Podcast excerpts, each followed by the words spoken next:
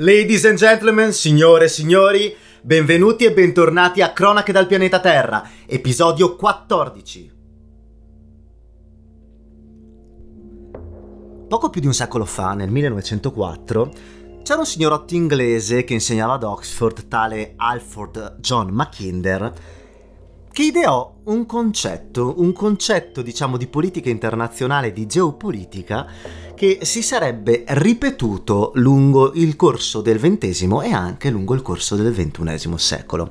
Ho detto geopolitica perché? Perché John Mackinder è stato uno dei padri fondatori della geopolitica. Geopolitica, che è un termine che sentite troppo, secondo me, in televisione e nei giornali, in realtà è una disciplina delle relazioni internazionali che cerca di mh, spiegare come gli stati e come gli attori internazionali agiscano in base alle condizioni geografiche.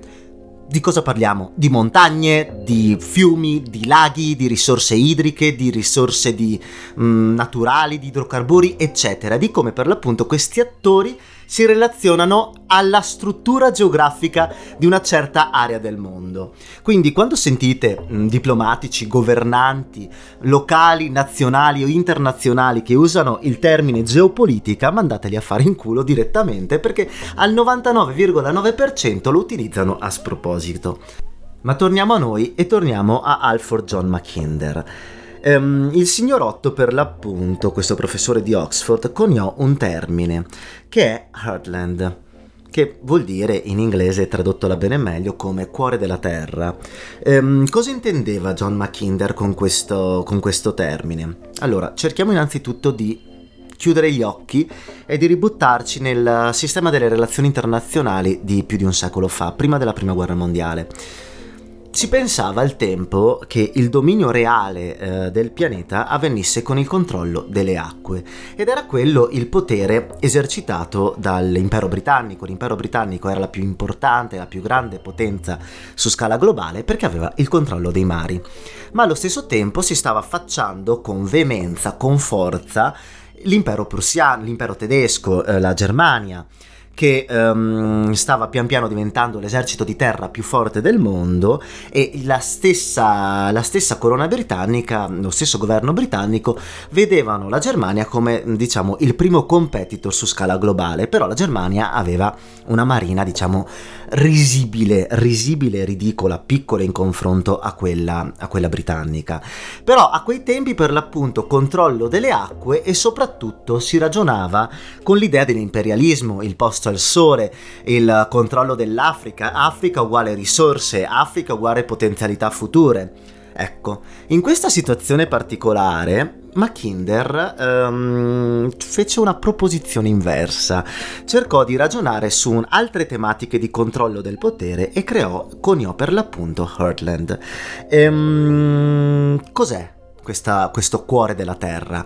È il centro dell'Eurasia, quello che oggi potrebbe essere definita la zona degli Stan, tutto quello che è incastonato, fate conto, fra il Mar Caspio, la steppa russa e il Pamir. Tutta quell'area lì, secondo John Mackinder, era il cuore della terra. Perché il cuore della terra? Perché secondo lui chi avrebbe, chi sarebbe anzi riuscito a controllare quell'area, chi sarebbe riuscito a controllare le risorse, ma soprattutto avrebbe percepito il potenziale di quell'area anche in termini di comunicazioni terrestri. Qua Mackinder, visionario, vedeva già nel treno, nel treno come mezzo di trasporto di persone e beni, nel treno che avrebbe portato comunicazione fra le estremità del continente eurasiatico. Ecco, Mackinder um, affermò che chi avrebbe avuto la capacità di controllare quest'area avrebbe dominato il mondo. Avrebbe dominato il mondo perché avrebbe avuto un controllo su quello che è il continente che equilibra la struttura del sistema globale, che è l'Eurasia, che è l'Eurasia. Ehm... Quindi il Regno Unito, secondo Mackinder, eh, Regno Unito che era già presente nell'area controllando il British Raj, l'impero anglo-indiano, ecco, il Regno Unito avrebbe dovuto in tutti i modi cercare di far sì che eh, l'Asia centrale, il Heartland, il cuore della terra, non venisse controllato interamente dalla Russia. E, e qual era l'unico territorio, diciamo, libero dal controllo russo nell'area, nell'Asia centrale? L'Afghanistan. Tra il trentanove, milleottocentottantanove e milleottocentoquarantadue e dal milleottocentosettantotto al milleottocentottanta, in realtà eh, l'impero britannico aveva già compiuto delle operazioni militari in Afghanistan. Operazioni militari, la prima che fu un fallimento totale, gli inglesi furono cacciati a calci in culo dal, um, dall'Afghanistan, mentre nel secondo caso ci fu una sorta di vittoria Um, inglese sul, um, sull'emirato afghano, che però non fu una vittoria di quelle proprio uh, travolgenti, di controllo territoriale serio e, e continuo. Um, sta di fatto che comunque, per chiudere questa cosa, Mackinder uh, ragionò um, e ideò questo concetto di Heartland, ehm, che eh, possiamo vedere nella storia del Novecento si è eh, rivelato in qualche modo eh, abbastanza presente. È certo come Mackinder non abbia indovinato eh, la, diciamo, la comunione di intenti fra Russia e Germania, che anzi semplicemente dieci anni dopo andarono in guerra, ma una da una parte e una dall'altra.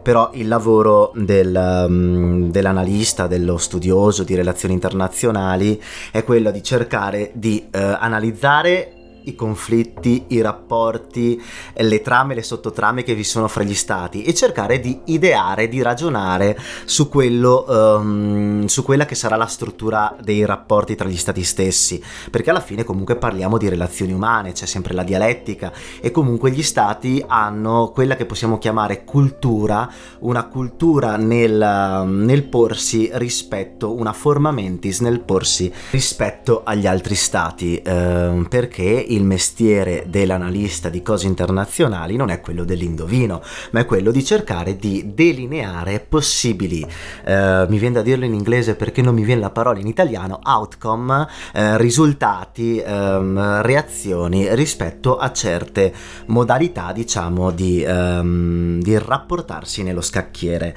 Eh, Mackinder poi fe- per l'appunto sbagliò, perché Russia e Germania entrarono in guerra l'uno contro l'altra, ma poi la Russia era un impero in decadenza, ehm, con queste spinte forti da parte del movimento socialista da un lato, ehm, le difficoltà della famiglia del, del, del potere zarista nel controllare il territorio, ma poi anche le sconfitte militari che, il, che la Russia imperiale subì. Basta, basti pensare alla sconfitta storica contro l'impero giapponese millenovecentocinque, che venne vista dall'opinione internazionale come, oh mio Dio, una potenza europea viene sconfitta da un paese barbaro, giammai. Eh, in realtà gli italiani erano stati sconfitti in Etiopia, però l'Italia era considerata, diciamo, l'ultima delle grandi potenze, ma proprio l'ultima nel sottoscala delle grandi potenze. Invece la Russia aveva questa sua immagine assoluta di, di stato, dove il potere dello zar era in qualche modo assoluto e inscalfibile. Poi, come abbiamo visto, gli zar es- esattamente tredici anni dopo Mackinder eh, non c'erano più, vennero per l'appunto deposti dal potere, diciamo, dalla rivoluzione di febbraio prima e della rivoluzione d'ottobre dopo. Però torniamo a noi e concentriamoci per l'appunto sul Novecento, per arrivare ai giorni d'oggi. Lo, il solito panegirico alla Michel e la logorrea di Michel, però mh, statemi dietro.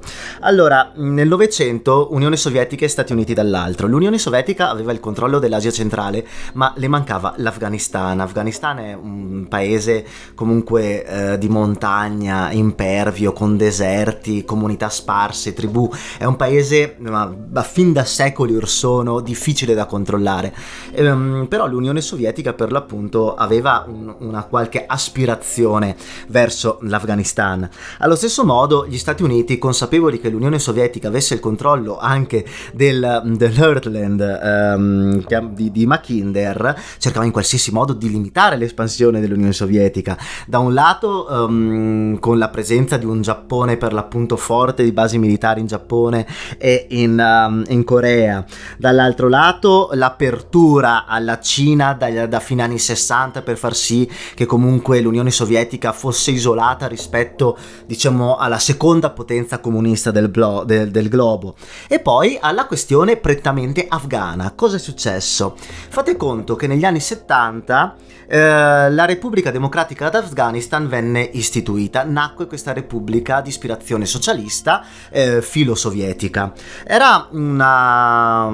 una repubblica che in realtà voleva modernizzare il paese, voleva ehm, emancipare il genere femminile, voleva nazionalizzare le banche per avere un controllo diretto sulla ricchezza dello Stato, voleva ehm, abolire le decime e tutto il sistema del latifondo, eh, voleva rid- ridistribuire le terre, quindi voleva apportare una, moderni- una modernità, pardon, ehm, chiaramente marxista, però modernità, a un paese che era prettamente feudale, eh, tradizionalista e integralista.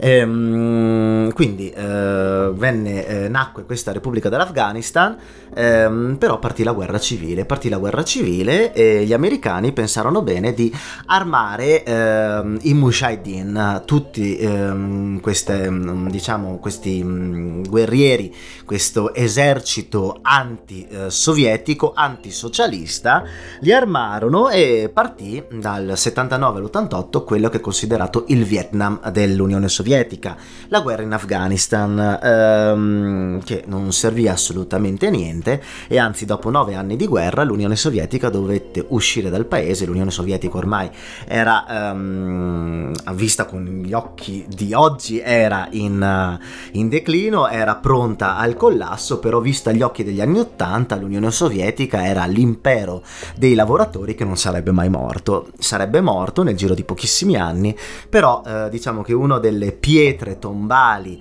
sull'Unione Sovietica fu anche questa guerra in Afghanistan, che eh, venne vinta dai Mujahideen, venne vinta dai Taliban, venne vinta da quel mondo integralista finanziato dagli Stati Uniti. E sta di fatto eh, sta di fatto che l'Unione Sovietica perse la guerra. Gli americani avevano finanziato questi Mujahideen, questi eh, protettori dell'Islam, della Sharia e, del, e dell'unica vera legge che è il Corano. Ecco, eh, li finanziarono e questi cosa fecero? Presero il potere. E quindi negli anni novanta l'Afghanistan divenne fondamentalmente un emirato eh, eh, controllato da questo fondamentalismo islamico, finanziato direttamente da chi? Direttamente dagli sceicchi barra emiri dell'Arabia Saudita e della penisola araba, ehm, che vedevano il finanziamento a questi Taliban la possibilità, per l'appunto, come possibilità di sviluppare un'organizzazione di, di terroristica di stampo internazionale. internazionale. Avete presente Al-Qaeda? Avete presente Osama Bin Laden? Ecco, fondamentalmente eh, c'erano milioni di dollari che dall'Arabia Saudita andavano verso l'Afghanistan per addestrare guerriglieri in ottica anti-occidentale, in ottica anti-americana, in ottica anti-imperialista, con tutte le sue varie declinazioni. E, mh, tutti quanti sappiamo cosa è successo. undici settembre del duemilauno, bombe, eh, bombe scusate, mh, aerei su Uh, le torri gemelle a New York, aereo sul Pentagono, aereo che non è andato da nessuna parte ma è finito nei campi della Pennsylvania, uh, di, perché i dirottati sono riusciti a controllare uh, l'aereo dirottato, ma uh, non sapevano per l'appunto uh, controllarlo e quindi si schiantarono a terra. Sta di fatto che George W. Bush uh, prese la palla al balzo e disse: molto bene, adesso vi facciamo il culo. Cioè, dopo che uh, Jimmy Carter e Reagan finanziarono attivamente questi Mujahideen, che poi divennero Taliban, George W. Bush, spinto dall'esercito, spinto dai repubblicani, spinto dall'opinione pubblica, eh, decise di dare il via a una, a una campagna militare contro il governo dei Taliban, contro il Mullah Omar, guerra che è durata fino ad oggi, una guerra ventennale. E, come avete sicuramente sentito nei giorni scorsi, Joe Biden ha affermato la necessità di uh, uscire dal pantano, di uscire dalla guerra per gli Stati Uniti d'America. Vuole uscire dalla guerra, infatti, entro l'undici settembre di quest'anno, per dare un um, valore quasi simbolico alla, um, alla fuoriuscita statunitense dall'area. E um, è un passo sicuramente che segna, segnerà il primo anno di uh, amministrazione Biden. Però confrontiamoci con la realtà. Cos'è cambiato in vent'anni di guerra in Afghanistan? Beh, in primis è cambiato che ci sono stati qualcosa come trecentomila morti e un numero imprecisato di decine di migliaia di feriti. Um, è cambiato che Al-Qaeda è ancora presente, che i Taliban sono ancora presenti. Eh, è cambiato che gli attentati nel paese eh, continuano ad avvenire. Infatti solo in questo primo trimestre eh, sono morte cinquecentosettantatré persone, soprattutto donne e bambini eh, per attentati eh, nelle principali città del paese. Oltre a ciò, il paese è totalmente ingovernato e ingovernabile, perché eh, i Taliban slash Al-Qaeda da un lato, le varie tribù che continuano a farsi eh, essenzialmente i cazzi loro, e il governo centrale, che è un governo di unità nazionale, ma ehm, i cui esponenti principali, da un lato eh, Ashraf Ghani, che è il presidente, dall'altro lato Abdullah Abdullah, che è il presidente per il Consiglio di Riconciliazione Nazionale. Ecco, questi due figuri si odiano, eh, non rispettano il ruolo l'uno dell'altro e non rispettano vicendevolmente i, i propri ruoli, e quindi c'è una situazione essenzialmente di caos non calmo ehm, che ehm, rende il paese per l'appunto una fucina, un vulcano eh, esploso, che però continua ad eruttare, che potrebbe ehm, esplodere ancora di più, con più veemenza. Um, sta di fatto che l'anno scorso, prima della pandemia, ventinove di febbraio, um, ci fu una sorta di uh, accordo fra il governo afghano, gli Stati Uniti e i Taliban, uh, nel quale gli Stati Uniti uh, dicevano, um, promettevano il ritiro delle proprie truppe, e i Taliban promettevano al governo regolare la fine della, della lotta armata e la possibilità per l'appunto di intavolare una trattativa uh, di pace che portasse alla Uh, securizzazione del paese, insomma alla normalizzazione della realtà. Sta di fatto che in questi quattordici mesi ehm, l'unica promessa che si è avverata è quella del ritiro delle truppe statunitensi, eh, mentre il paese è completamente disastrato, attentati all'ordine del giorno e i Taliban che sembrano non volersi fermare. Sta di fatto che adesso ripartirà eh, una nuova conferenza di pace, questa volta a, ad Ankara, Ehm, coordinata dalla Turchia e dal Qatar. Durerà dal ventiquattro di aprile prossimo ventuno al quattro di maggio, e, mm, e si spera che per l'appunto questa, confer- questa, questa conferenza possa portare a qualcosa di positivo per, la, per lo stato del Centrasia.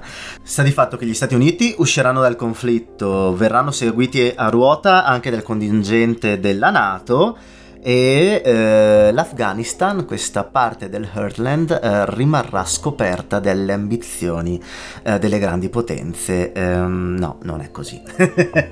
Non è assolutamente così.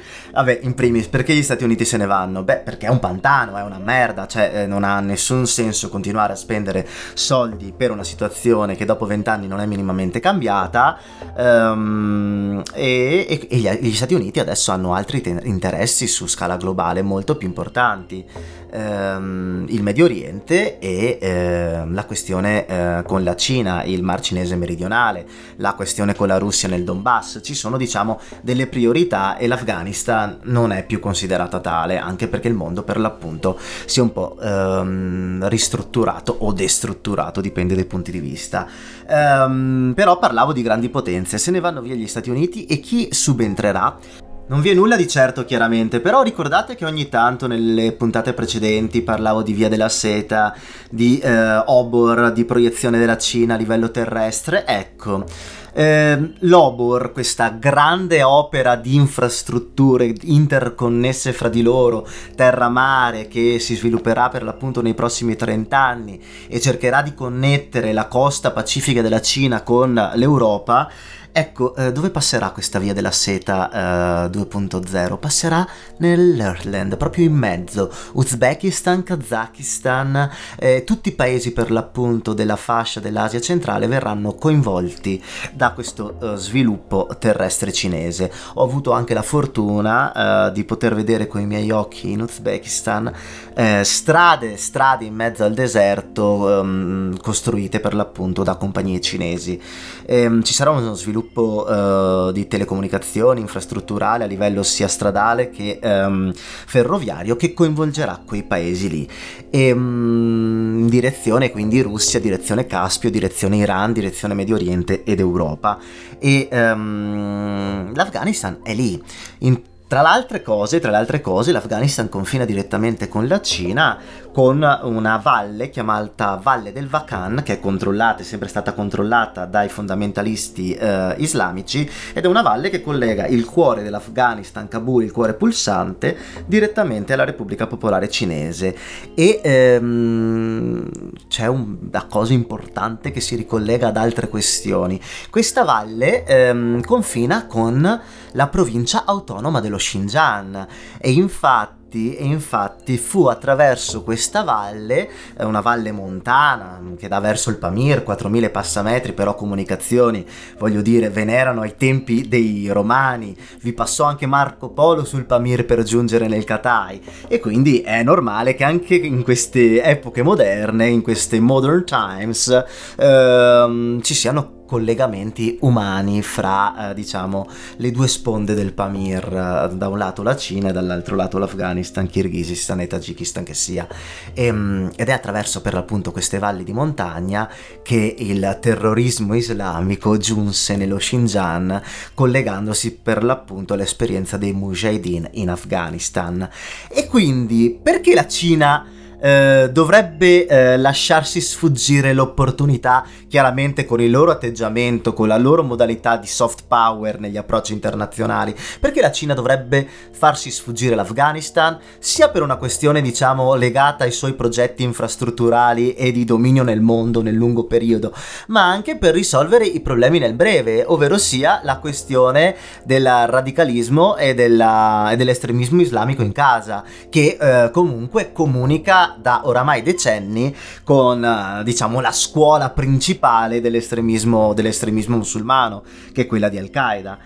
E quindi al termine di tutto questo panegirico, al termine della storia dell'Afghanistan, al termine di mh, discussioni su Heartland, adesso sarà interessante capire cosa vuole fare la Cina su Heartland, eh, perché l'Afghanistan potrebbe essere un nuovo rischio, un altro polo di destabilizzazione, non più per le ambizioni diciamo statunitensi, ma per le ambizioni cinesi in questo caso nell'area, perché se l'Afghanistan venisse controllato per l'appunto nuovamente nella sua interezza da un governo fondamentalista che appoggia comunque il terrorismo islamico, che fa sì che questo terrorismo islamico penetri in Tagikistan, in Kirghizistan, in Uzbekistan, in Kazakistan o anche eh, nuovamente eh, nello Xinjiang, la Cina avrebbe delle difficoltà infrastrutturali e politiche non secondarie. Quindi credo che qualche campanello d'allarme a Pechino si sia acceso. Um, avremo modo di parlarne sicuramente, ma questa fuoriuscita statunitense slash NATO dall'area uh, non penso lasci Pechino dormire tranquilla. Chi vivrà vedrà. Diciamo eh, che dopo aver parlato essenzialmente di estero in questa prima parte, nella nostra solita copertina delle cronache, andrei velocemente in Italia. Mh, di questa settimana, della settimana numero quattordici, si sa che il governo eh, vuole riaprire, vuole lentamente riaprire il paese, riaprire eh, ristorazione, riaprire palestre, riaprire teatri, cinema, eventi sportivi e quant'altro, con limitazioni chiaramente. Um, credo anche sul uh, seguendo l'onda delle proteste um, che vi sono state nei giorni scorsi. Um, il governo dice che ci sono dei rischi, ma sono calcolati. Io, che sono una persona profondamente cinica e tendenzialmente misantropa, credo che eh, avendo questa questione vaccinale eh, non ancora chiara e a rilento, per quanto adesso si urli al record trecentomila eh, dosi inoculate eh, l'altro ieri, benissimo, però credo in realtà che ehm, come si può evincere chiaramente anche dai dati, che, la, che le vaccinazioni a livello europeo stiano andando a rilento.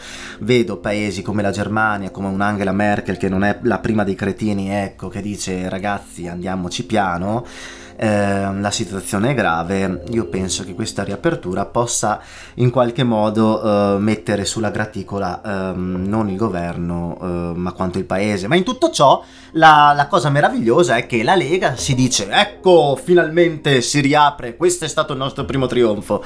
Però la sensazione è che eh, sì, è stato un trionfo ed è anche giusto riaprire, perché un po' mi sono rotto i coglioni di rimanere a casa e non potermi bere una birra al bar o di fare altre mille cose, nel senso eh, però Però in questa situazione qua Salvini si prende i meriti e ho la sensazione che se i numeri comunque non dovessero abbassarsi, ehm, si abbasseranno anche per una questione legata alle temperature, come si è visto l'anno scorso, e anche al lockdown, ehm, però se non dovessero abbassarsi per l'appunto i casi, i morti e ci fosse ancora confusione, io sono sicuro che la Lega direbbe eh ma sti gran cazzi, tanto il ministro è Speranza, la colpa è sua. Facile, pratico, comodo, game, set, match.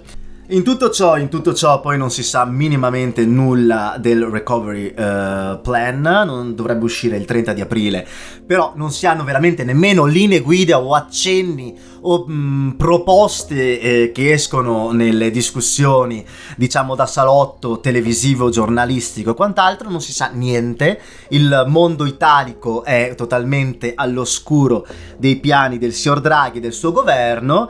Eh, sta di fatto che eh, notizie, le due più importanti della settimana, una è legata al buon Salvini di cui prima, eh, all'urlatore mascherato che è stato rinviato a giudizio per il caso Open Arms, e vabbè, questo ci penserà la magistratura. Io sono eh, ampiamente garantista nella mia forma mentis, eh, nell'affrontare per l'appunto questi casi. eh, dico solo, dico solo, eh, ma questo lo dico così, eh, quando sento parlare i politici di destra italiani di ho, ho garantito i confini della patria, ho eh, fatto semplicemente un atto politico.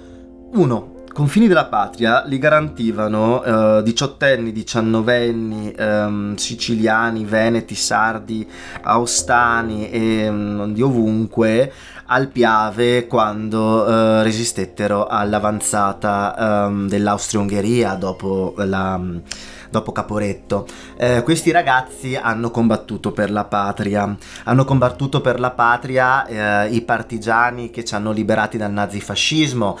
Ma è quindi, detto francamente, Salvini mi pare un po' pretenzioso a volersi descrivere come un salvator patrie, un uh, Novello Garibaldi, un uh, Guglielmo Oberdan uh, vestito alla Meneghina, o un, non so, un Nazario Sauro uh, che fa finta di essere Alberto da Giussano e salva la Lombardia dall'arrivo del Barbarossa, dei barbari teutonici. Ecco, mi sembra leggermente pretenzioso ehm, sentirsi come il salvatore della patria per aver fermato centoquarantanove persone su una nave che erano in mezzo al Mediterraneo ad affogare.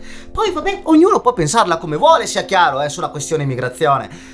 Non è un discorso che ho detto più e più volte, però passare dal salvatore della patria, porca puttana, perché impedisci a un centinaio di persone malnutrite molto probabilmente o con la scabbia, Cristi Dio, di scendere da una nave, sei un pirla. Sei un pirla, sei un pirla.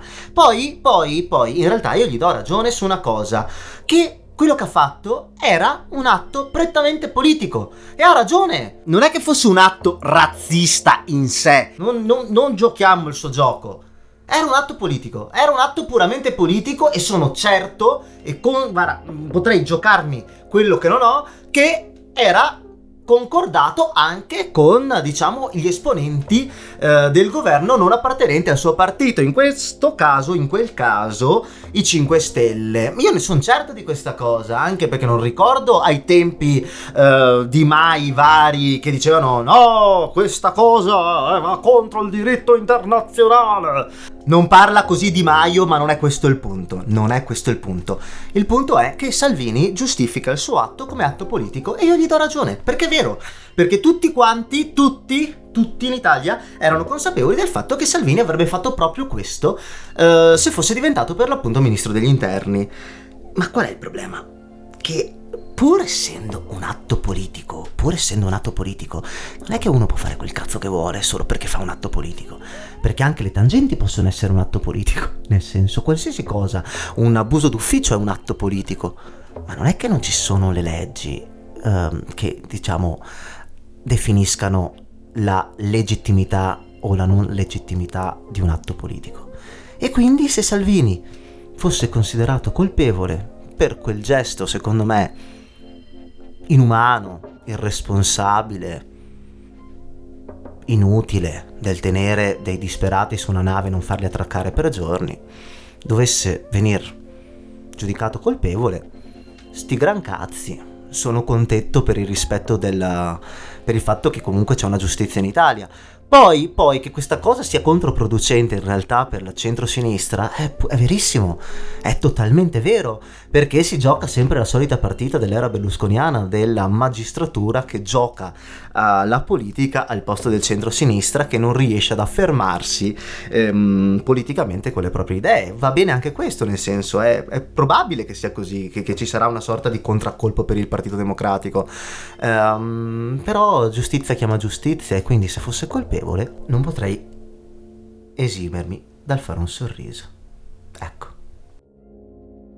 Poi, navigatrici e navigatori del, del nostro globo terraqueo, eh, ricordate che settimana scorsa vi parlai di Patrick Zaki e del fatto che si sarebbe discusso al Senato per eh, il dare il via all'iter di cittadinanza Patrick. Ecco, Uh, è stato votato in Senato, c'è stata una, un'ampia maggioranza che ha votato per il sì alla concessione della cittadinanza. Adesso è una cosa che per l'appunto dovrà, si dovrà occuparsene il governo, ehm, però è importante insomma che il Senato si sia mosso unito uh, verso uh, questo atto secondo me necessario ed umano nei confronti di un ragazzo di, mh, di venti anni che è in carcere in maniera immotivata.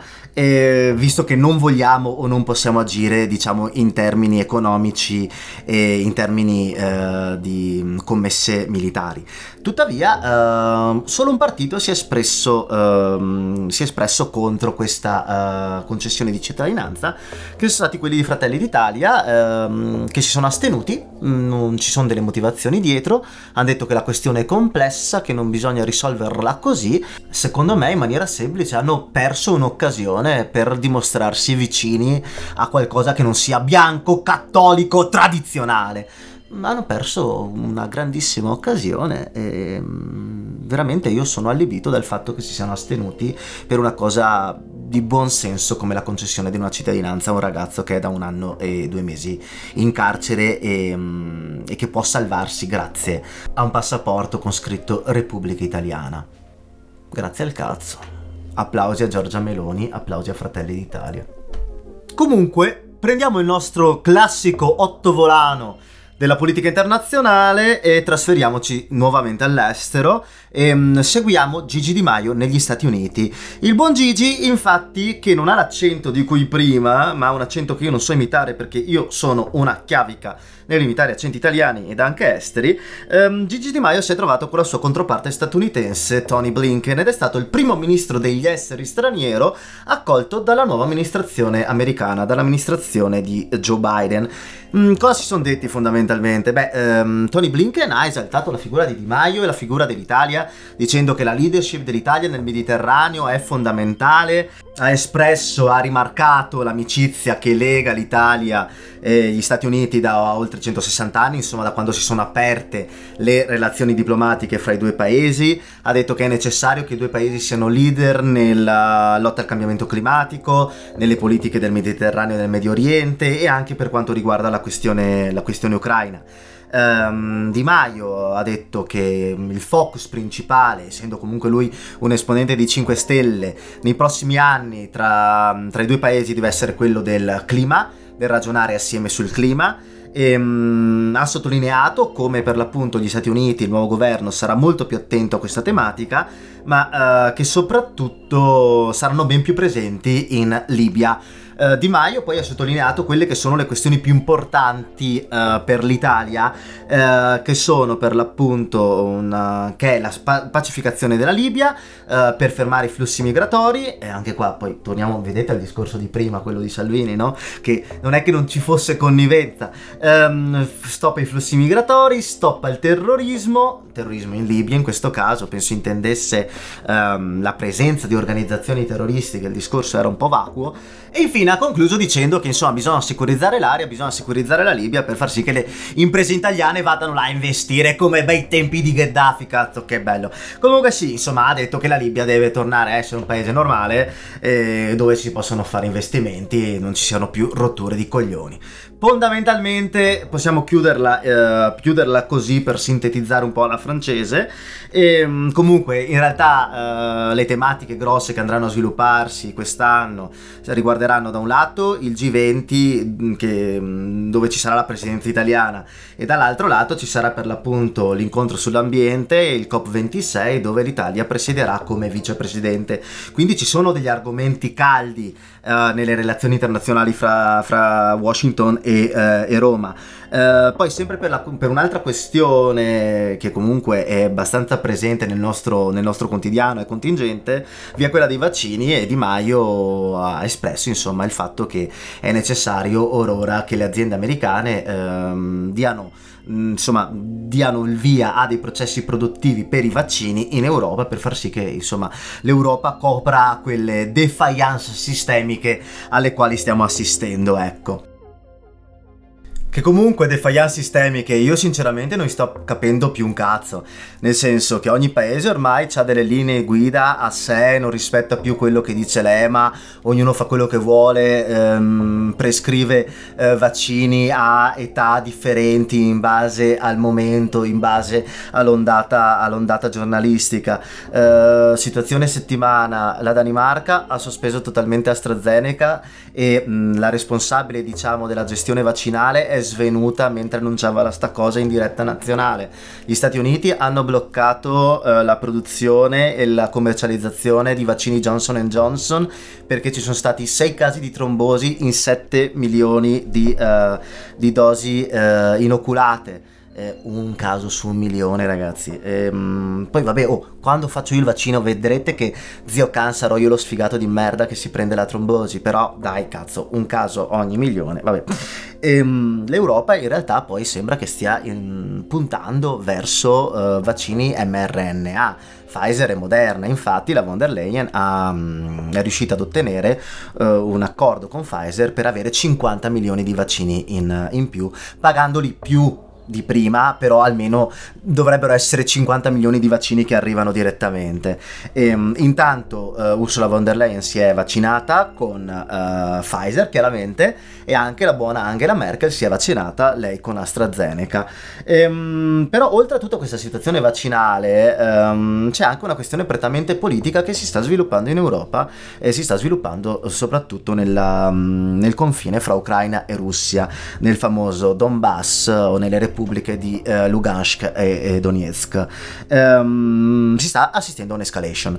Eh, abbiamo la Russia che sta ammassando truppe, eh, si parla di qualcosa come quarantamila truppe al confine eh, orientale dell'Ucraina e novemila truppe in Crimea, nella provincia occupata e de facto russa della Crimea.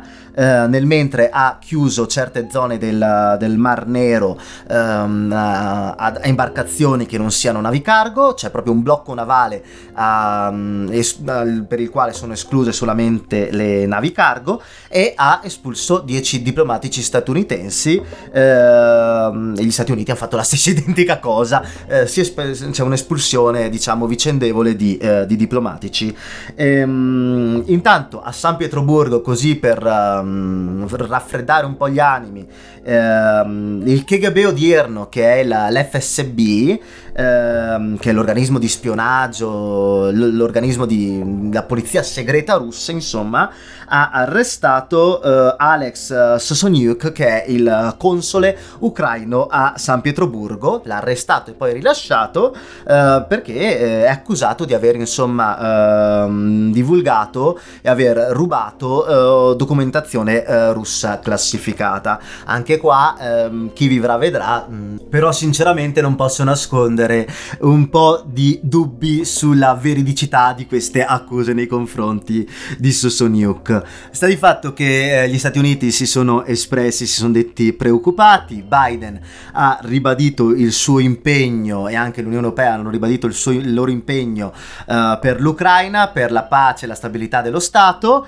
Ehm, intanto c'è stato un triangolare fra Merkel, Macron e Zelensky, che è il presidente dell'Ucraina, nel quale si chiede alla Russia fondamentalmente sicuramente una de-escalation delle tensioni e mm, molto probabilmente molto probabilmente ci sarà nel prossimo futuro un meeting tra uh, Merkel, Macron, Zelensky e Putin, eh, chiamato Gruppo del Normandia, eh, questa, questa quadrangolare, e, e speriamo che possa un attimo depotenziare possibili rischi di guerra civile nell'area, perché cazzarola, o se usciamo dalla questione coronavirus e ci parte nuovamente una guerra a, a, a duemilacinquecento o tremila km da casa, posso e possiamo francamente dire che sarebbe una grande rottura di coglioni o di ovaie.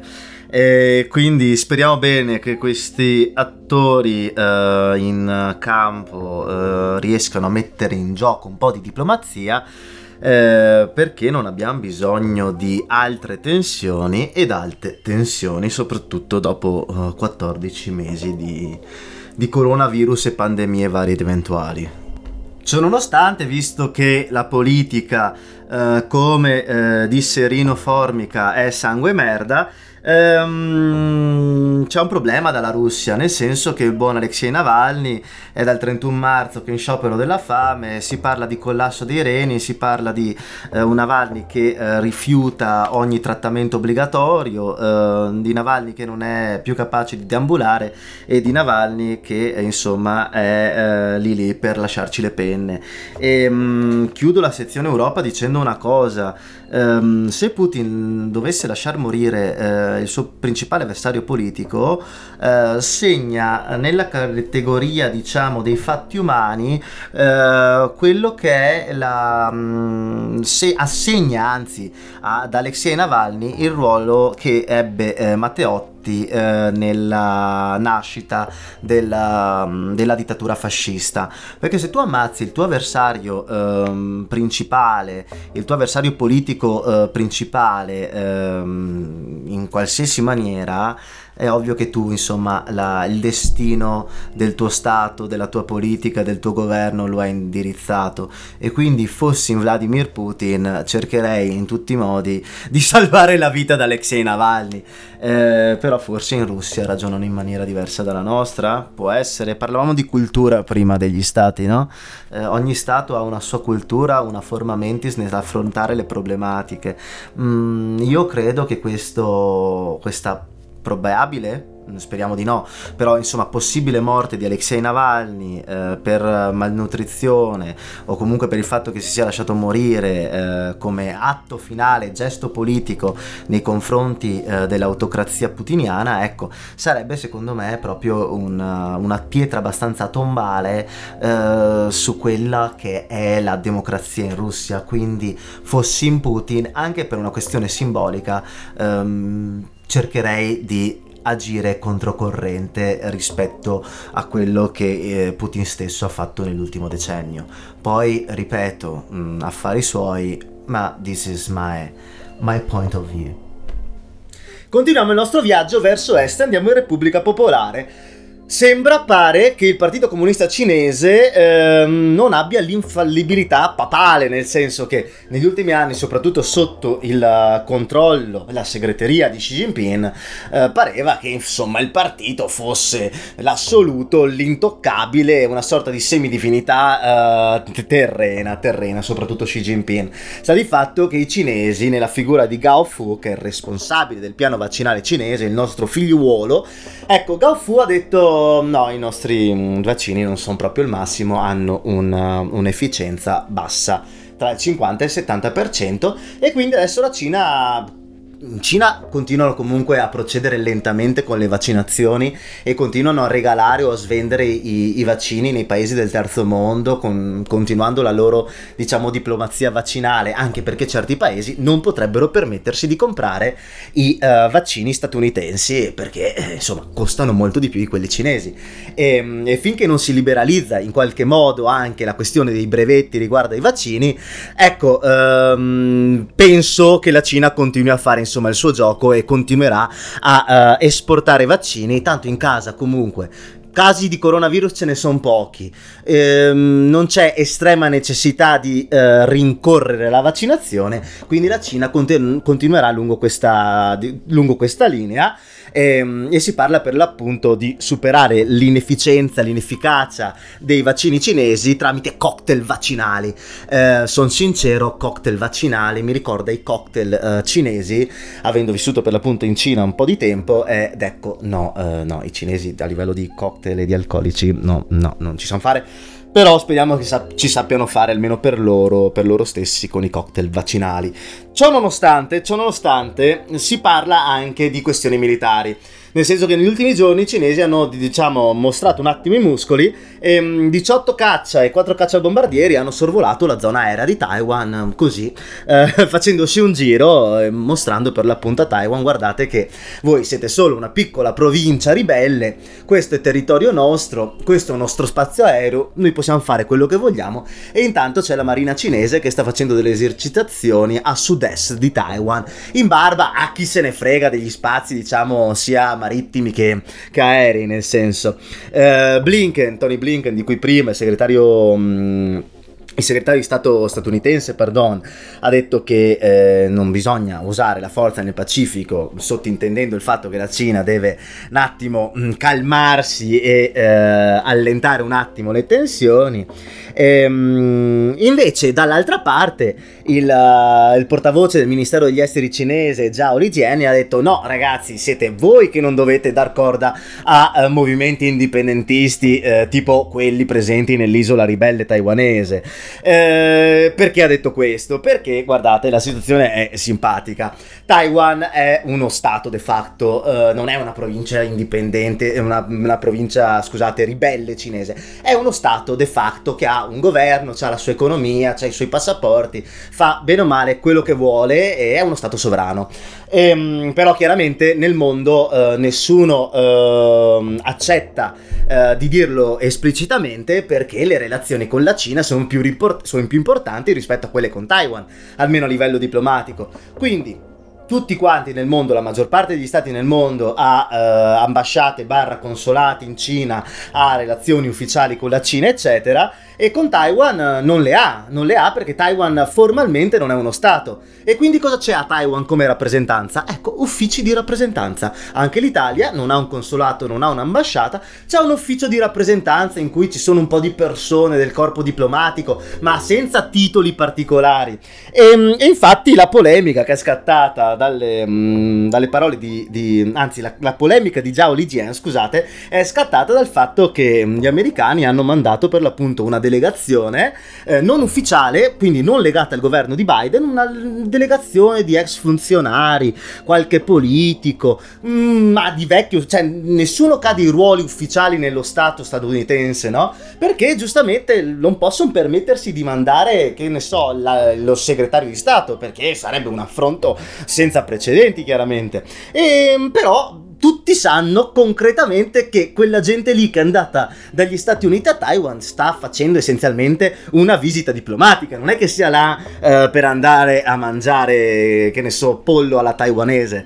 Ehm, in tutto ciò, in tutto ciò, adesso ci spostiamo verso un'altra questione, che è quella climatica. Ehm, quindi Xi Jinping, il segretario del Partito Comunista, eh, dovrebbe, ah, si è incontrato in una sorta di video call con Macron e Merkel, che adesso Macron e Merkel stanno veramente mettendo i piedi un po' ovunque, eh, adesso, l'ha sempre fatto in realtà, eh, però in questo periodo sono molto attivi politicamente, eh, sulla politica internazionale. Si sono incontrati, Xi Jinping ha detto che il clima è una sfida globale, che mh, però non deve essere una scusa per eh, diciamo esacerbare tensioni, eh, per imporre tariffe commerciali e per eh, diciamo creare ancora più tensione fra gli stati.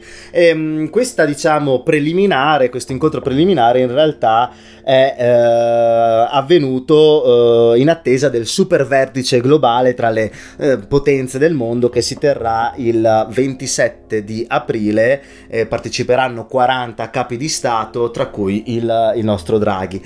Nel mentre, sempre parlando di clima, è giunto a Shanghai eh, John Kerry, ex candidato eh, presidente per i democratici, poi segretario di Stato eh, con Obama, E adesso nell'amministrazione di Joe Biden John Kerry ha il uh, titolo di inviato speciale per il clima. Fondamentalmente lui è un super esperto di clima e Joe Biden ha detto: beh, fai te queste cose, tu sei più bravo di me, occupatene te.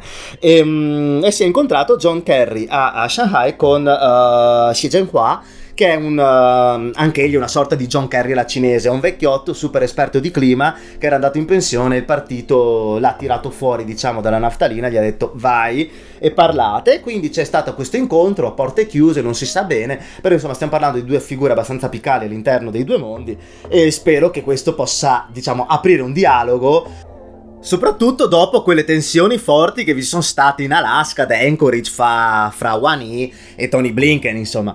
E rimaniamo sempre in Cina per concludere il capitolo cinese. Hong Kong, eh, le due figure principali delle mh, varie tensioni, manifestazioni interne pro democrazia, eh, Joshua Wang studente e Jimmy Lai imprenditore ottantenne, ecco, sono stati condannati per aver provocato e per aver organizzato le proteste pro democrazia e anti Pechino.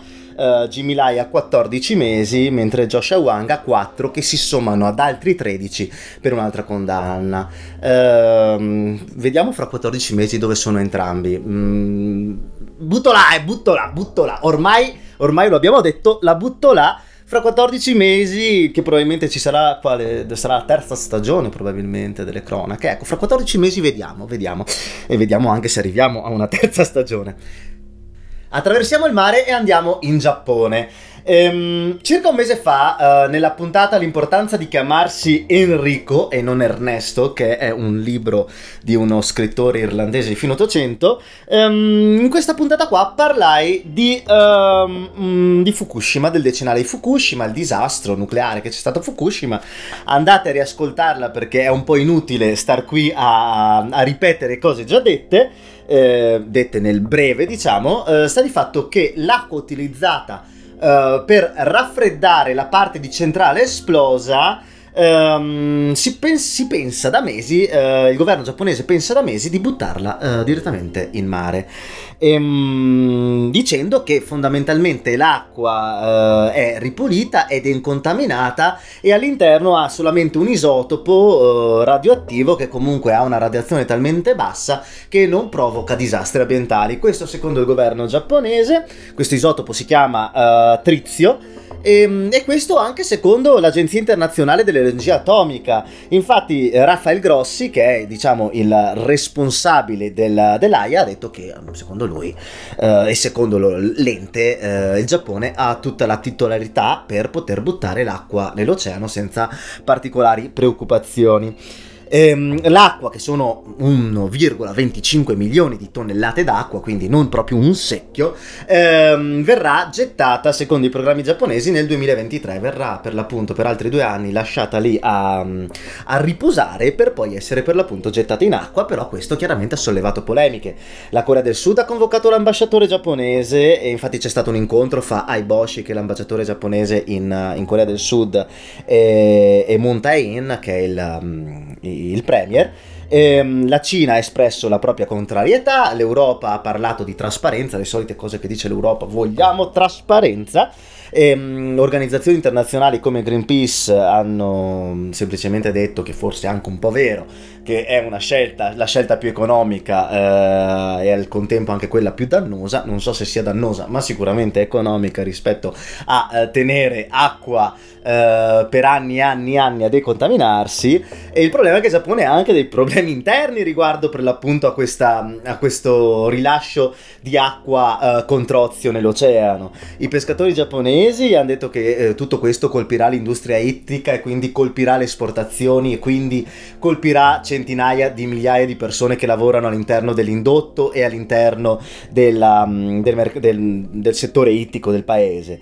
E allo stesso tempo tanti dicono: qua state tradendo anche la popolazione di Fukushima, perché dopo un disastro, dopo quello che è successo, dovreste in realtà eh, cercare di far sì che l'ambiente sia più incontaminato possibile e non perpetrare disastri ambientali dopo quello che è già successo. Sta di fatto che non ho competenze, diciamo, tecniche per poter dare un, un giudizio su questa cosa, però però se vi è un ente internazionale che dovrebbe gestire per l'appunto ehm, queste problematiche riguardanti il nucleare, dovremmo in qualche modo affidarci, anche se eh, come si può vedere gli enti sovranazionali, mh, basti guardare nell'ultimo anno cosa è successo, non, non sono sempre allineati e funzionali, ecco. Però torniamo, anzi ci spostiamo verso occidente, andiamo in Iran e parliamo sempre di una questione nucleare, perché cosa è successo?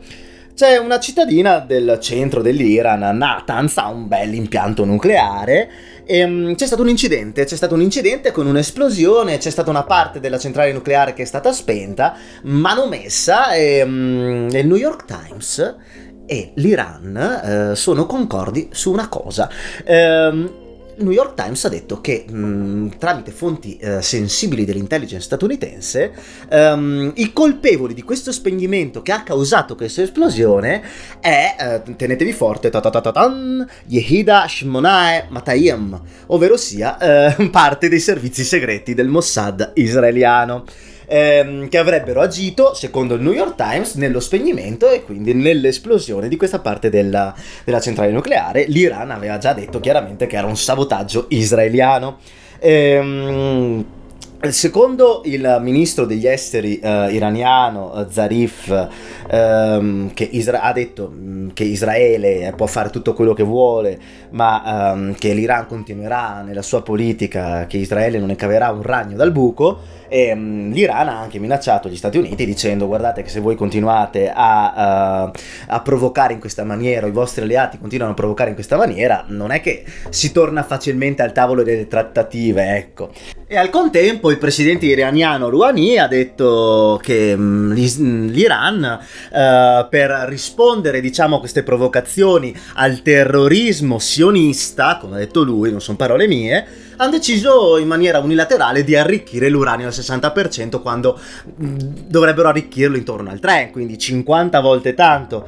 E, mh, allo stesso tempo il, uh, il rappresentante iraniano a Vienna, nelle discussioni per bloccare o almeno limitare uh, l'arricchimento dell'ura- dell'uranio in Iran, tale uh, Kazem Gharib Abadi, ha detto che tutto quello che sta avvenendo è una risposta al, uh, alle ingerenze straniere nei confronti del, del paese, e ha detto che comunque eh, se non ci fosse stata la prontezza, diciamo, dei tecnici iraniani a Natanz, ehm, questo sabotaggio poteva creare per l'appunto una catastrofe a livello sia ambientale che umanitaria.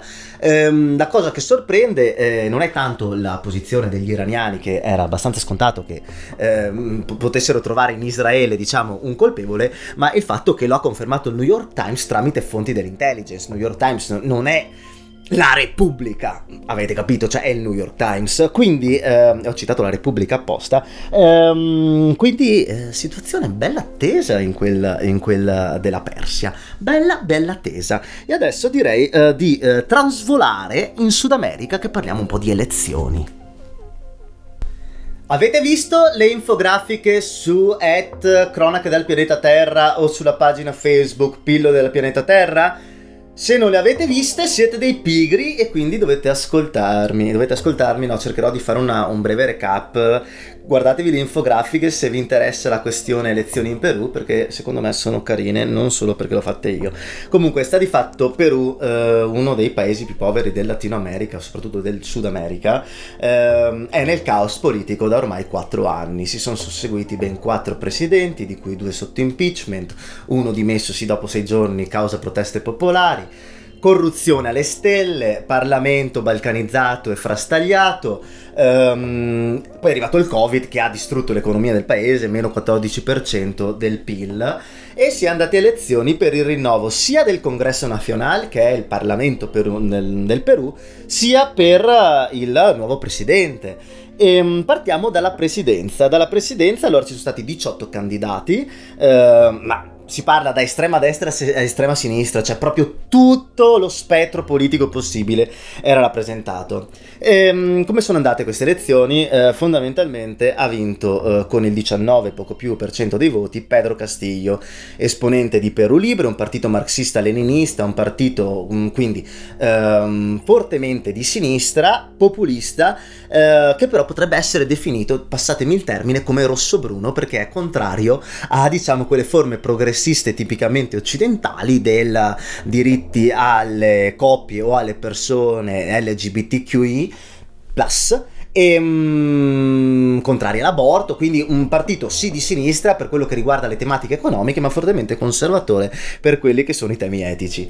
E, mh, al secondo posto, oh, quindi l'altro partito, l'altro candidato, pardon, che andrà alle elezioni è eh, Keiko Fujimori. Keiko Fujimori è la figlia dell'ex dittatore eh, Alberto Fujimori, una persona che è stata condannata anche per crimini contro l'umanità, perché si parla di sterilizzazione di, ehm, di contadini eh, sulle Ande, degli indigeni, un uh, militarista con uh, idee più simili, diciamo, a Pinochet e al, a, ai generali argentini che a quella che è una, una democrazia, ecco. Alberto Fujimori, lei è sua figlia e continua, diciamo, eh, in maniera legale, tollerata, l'ideologia di estrema destra fortemente nazionalista e iperliberale in quel che riguarda il, um, il campo economico. E quindi avremo uh, due estremi, quindi l'estrema destra da un lato e l'estrema sinistra dall'altro, che concorreranno per la presidenza del Perù. Quindi polarizzazione totale. Mentre per quanto riguarda il Parlamento eh, non si può polarizzare, vi è proprio una balcanizzazione, nel senso dieci partiti che hanno superato la soglia di sbarramento del cinque per cento, eh, e tra i centotrenta seggi da rappresentare vi è un po' di tutto, ma soprattutto la maggioranza è di partiti di estrema destra, nazionalisti, fortemente conservatori ehm, ed estremamente liberali su quello che è il lato economico. Vi sono rappresentanze di centro più moderne, più, diciamo, eh, canoniche, che di centro-centrodestra, e poi vi è la sinistra rappresentata da uh, Perù Libre, quella di, uh, di Pedro Castillo, e anche la sinistra rappresentata più classica, verde, rappresentata da Veronica Mendoza. Il um, problema sarà che bisognerà formare un governo, e, e se dovesse vincere un Pedro Castillo, uh, per dire, non so come eh, riuscirà per l'appunto a formare un governo all'interno di questo Parlamento in cui si propende verso destra. Quindi il sei di giugno prossimo venturo ci sarà il secondo turno delle elezioni, eh, bisognerà vedere per l'appunto se il Perù opterà per, diciamo, un, anche dopo tutte queste ondate e volontà di cambiamento, opterà per una scelta conservatrice canonica in linea con il suo passato, quindi un partito fortemente nazionalista vicino alle esperienze di Alberto Fujimori grazie a sua figlia, o opterà semplicemente per andare dall'altra parte della barricata, scegliere un populismo di sinistra, un, po- un populismo che ha già espresso apertamente Pedro Castillo. Lui vorrà ehm, nazionalizzare gli asset strategici dello Stato a livello di miniere, gas, eh, l'idroelettrico, vorrà rifare la Costituzione, vorrà eh, mettere in atto campagne anticorruzione, quindi ehm, vorrà ridurre lo stipendio ai parlamentari. Quindi ricorda qualcuno, eh, qualcuno di vicino a noi di, di che è entrato in Parlamento otto anni fa, ehm, anche se non era di, di, di estrema sinistra, ma dicevano di essere oltre le, la sinistra e oltre la destra. Comunque, al di là delle cazzate, ehm, che abbiamo già superato l'ora, quindi probabilmente mi manderete a, a quel paese fra poco, eh, sarà molto interessante vedere come si svilupperà questa situazione per questo mh, grande eh, paese, grande a livello territoriale, ma piccolo in termini, diciamo, numerici, a livello di popolazione, a livello di importanza. Però noi qui siamo democratici e parliamo di tutti, anche perché è importante analizzare, eh, analizzare come si sviluppa il mondo, e quindi è importante anche le elezioni in Perù, come è importante anche le elezioni in Ecuador. Infatti ricordate qualche puntata fa, per chi mi segue almeno dall'inizio, che parlai di uh, Julian Assange, del fatto che il, uh, lui era in ambasciata ecuadoregna e fu il presidente ecuadoregno Lenin Moreno a, a togliergli uh, il, uh, l'asilo politico. Ecco, mh, vi parlai anche delle elezioni presidenziali in, uh, in Ecuador. Ehm, chi ha vinto? Ha vinto il candidato di centrodestra, l'imprenditore Lasso, banchiere, ehm, leader di, eh, del, diciamo, dell'ambiente liberale e dei, dei cristiani democratici, che ha, col cinquantadue virgola trentasei per cento ha vinto su Andrés Arauz, che era l'esponente, diciamo, del socialismo ecuadoregno, ehm, vicino all'ex presidente, all'ex presidente Correa, ehm, chi era vicino, ed è per questo forse che ha perso, perché era una figura forse troppo debole, troppo debole e troppo attaccata a quella che era la figura di Correa. Chi era Correa? Presidente dal duemilasette al duemiladiciassette, figura per l'appunto vicina a quel mondo del socialismo latinoamericano, quindi il primo Chavez, Lula ehm, e così via. Ehm, lui ha governato per l'appunto per dieci anni, poi ehm, è andato in Belgio e ha, ha avuto un mandato di cattura internazionale perché dicono, e dei giudici ecuadoregni, che lui sia coinvolto in, nel rapimento di un avversario politico tale Fernando Balboa. Ehm, è stato anche condannato a otto anni per corruzione. L'Interpol non ha dato corso alla cosa del mandato di cattura, dicendo che è una motivazione palesemente politica e vogliono arrestarlo e perseguirlo solo, diciamo, ehm, per chiare questioni politiche. Dopo eh, per l'appunto la presidenza di Correa andò al potere Lenin Moreno di sinistra, che eh, di sinistra eh, entrando presidente e uscendo di destra, perché attuò le politiche ehm, le politiche del buon Lasso, che adesso diventerà eh, presidente eh, presidente dell'Ecuador.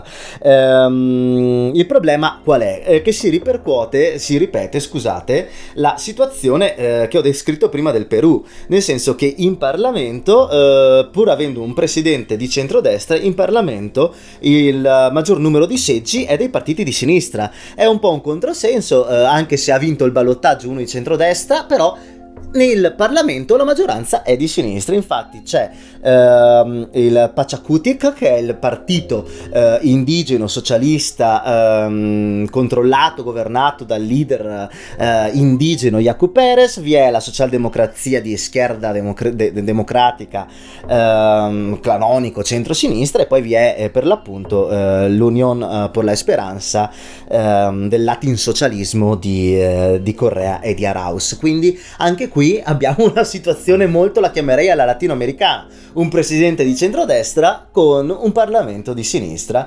Eh, auguri ai mh, los amigos ecuadoreños. E mh, io chiuderei, chiuderei prima di farmi mandare a fare in culo da tutti voi con il Brasile, perché eh, Brasile continua a esserci quattromila morti al giorno. Mh, Bolsonaro, c'è gente che vuole l'impeachment per Bol- Bolsonaro, dichiarazione queste eh, di Gleisi Hoffmann del partito Trabajador. La Corte Suprema nel mentre ha annullato ogni condanna per l'ex presidente Lula, eh, che ha già detto che vorrà, parole sue, candidarsi contro quel fascista, chiuse parentesi, di Bolsonaro. La Corte Suprema ha detto semplicemente che il giudice che condannò Lula, Sergio Moro, ora ministro della, della giustizia, ehm, non ha agito, non aveva agito in maniera imparziale, eh, anche perché poi non diventi, diciamo, eh, ministro eh, del governo del principale oppositore di, di Lula.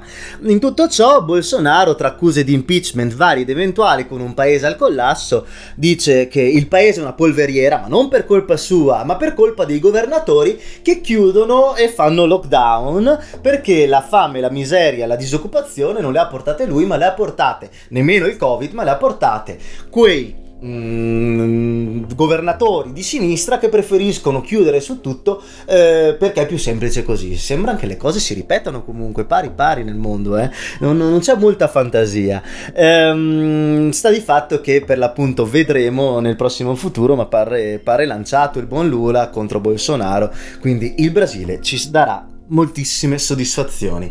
Questo posso dirlo anche se non sono un cartomante, ci darà tantissime soddisfazioni.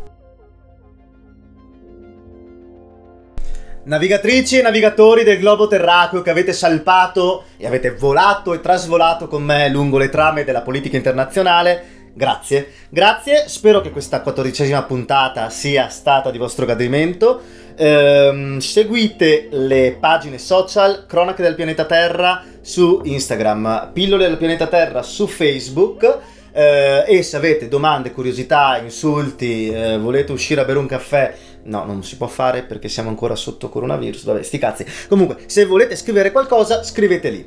E mh, come al solito il brodo primordiale qui sotto è di Luca Digi dalla Gasperina, un uh, pianista d'eccezione, d'eccellenza, residente in quel di Padova. Lo trovate come at digibagigi sull'Instagram.